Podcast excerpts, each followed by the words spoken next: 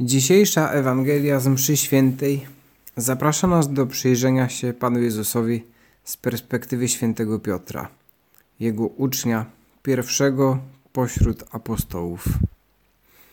Szymon, bo tak był nazywany zanim Pan Jezus go wybrał, był rybakiem na jeziorze galilejskim. Miał prawdopodobnie swoją własną łódź, sieci i zatrudniał pracowników. Dziś byśmy powiedzieli, prowadził niewielkie przedsiębiorstwo rybackie. Był człowiekiem silnym, hardym, o mocnym charakterze. Miał szlachetne serce, ale jednocześnie znał swoją własną grzeszność. Dokonał w życiu różnych rzeczy, których się wstydził, żałował ich i nie potrafił się od nich uwolnić. Pewnego dnia, kiedy płukał sieci po całonocnym, zupełnie nieudanym połowie, Pan Jezus wybrał jego łódź, aby z niej nauczać tłumy. Na koniec kazał mu zarzucić sieci i Piotr złowił wtedy wielkie mnóstwo ryb. Wstrząśnięty cudowną mocą Pana Jezusa, Jego dobrocią i mądrością Jego słów, przypomniał sobie o swoich własnych słabościach, wadach i dawnych przewinieniach. Stwierdził, że nie nadaje się na to, żeby być uczniem Jezusa, więc upadł mu do nóg wołając Odejdź ode mnie, Panie, bo jestem człowiek grzeszny. Być może i nam, i Tobie i mnie zdarza się też tak czasem pomyśleć. Panie Jezu, jak Ty możesz ze mną wytrzymać, z moim charakterem, z moim obrażaniem się, z moim lenistwem, z takimi czy innymi wadami? Odpowiedź Jezusa jest niezwykła. Nie bój się, odtąd ludzi będziesz łowił. Gdy to usłyszał, Piotr z wrażenia nawet się nie poruszył, tylko pomyślał, ale jak to? To mistrz mi wybaczył to wszystko? Zaakceptował mnie takiego, jakim jestem? Dał mi nową szansę na poprawę? Oczyścił mnie z całego tego brudu mojego życia. To doświadczenie przebaczenia zapadło głęboko w serce Piotrowi. Nie mógł się też nadziwić, jak często Pan Jezus o przebaczeniu mówi. Nawet w modlitwie do Boga Ojca, którą Pan nauczył apostołów, kwestia przebaczenia zajmuje centralne miejsce. Odpuść nam nasze winy, jako i my przebaczamy naszym winowajcom. Święty Piotr bardzo dużo rozmyślał nad tym, że być naśladowcą Chrystusa oznacza przebaczać i dużo przebaczać. Stąd to pytanie, które kieruje do Jezusa. Panie, ile razy mam przebaczać, jeśli mój brat zawini względem mnie? Czy aż siedem razy? Liczba siedem w ówczesnej kulturze oznaczała wiele, wiele razy. Przebaczyć siedem razy to faktycznie dużo. Może mam brata albo siostrę, syna, córkę, kolegę, który potrafi siedem razy coś przeskrobać w ciągu jednego dnia. Wydaje się to chyba zbyt wiele do przebaczenia. Jest w tym coś niewybaczalnego.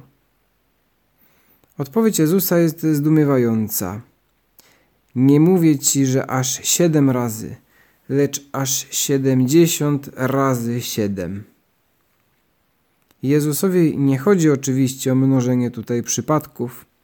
Siedemdziesiąt razy siedem oznacza zawsze.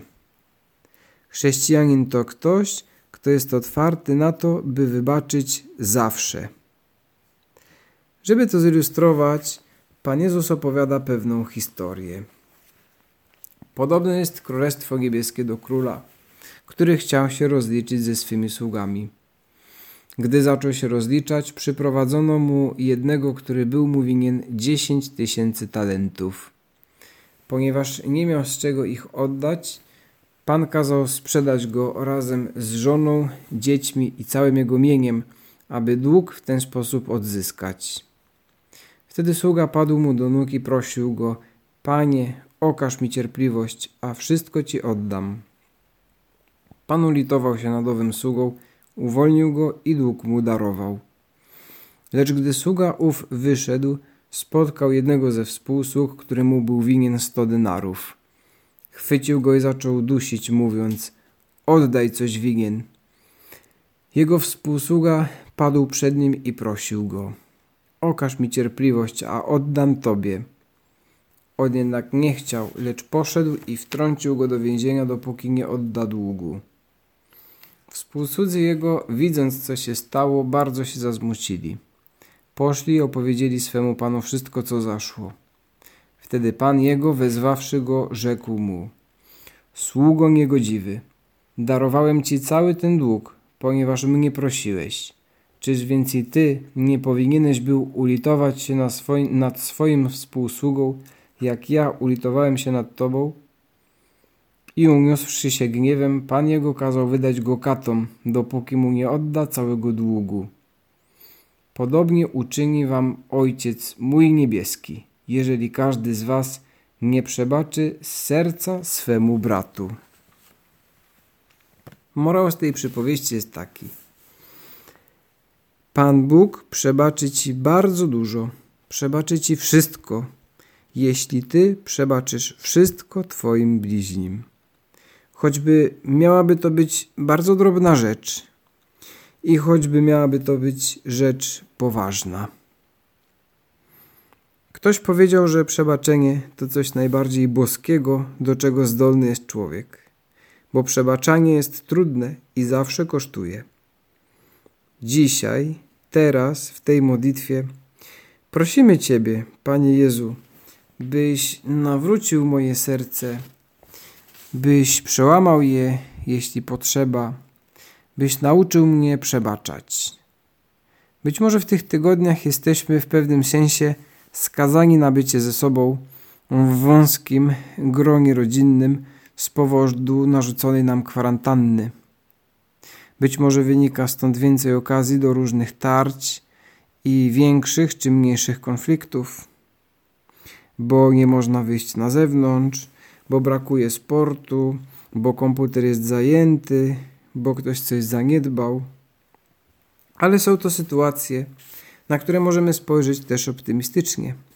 Są to okazje, w których mogę komuś coś przebaczyć i się pogodzić. Święty Maria kiedyś powiedział: Nie musiałem uczyć się przebaczać, ponieważ Pan nauczył mnie kochać. Wiemy, że papieżowi Franciszkowi bardzo spodobały się te słowa tego świętego. Przebaczenie to sprawa miłości. Dzień bez przebaczania to dzień stracony, a przebaczamy nie tylko po to, by coś tylko zapomnieć, ale by się zmieniać i przebaczaniem pomagać bliźniemu, by się poprawił.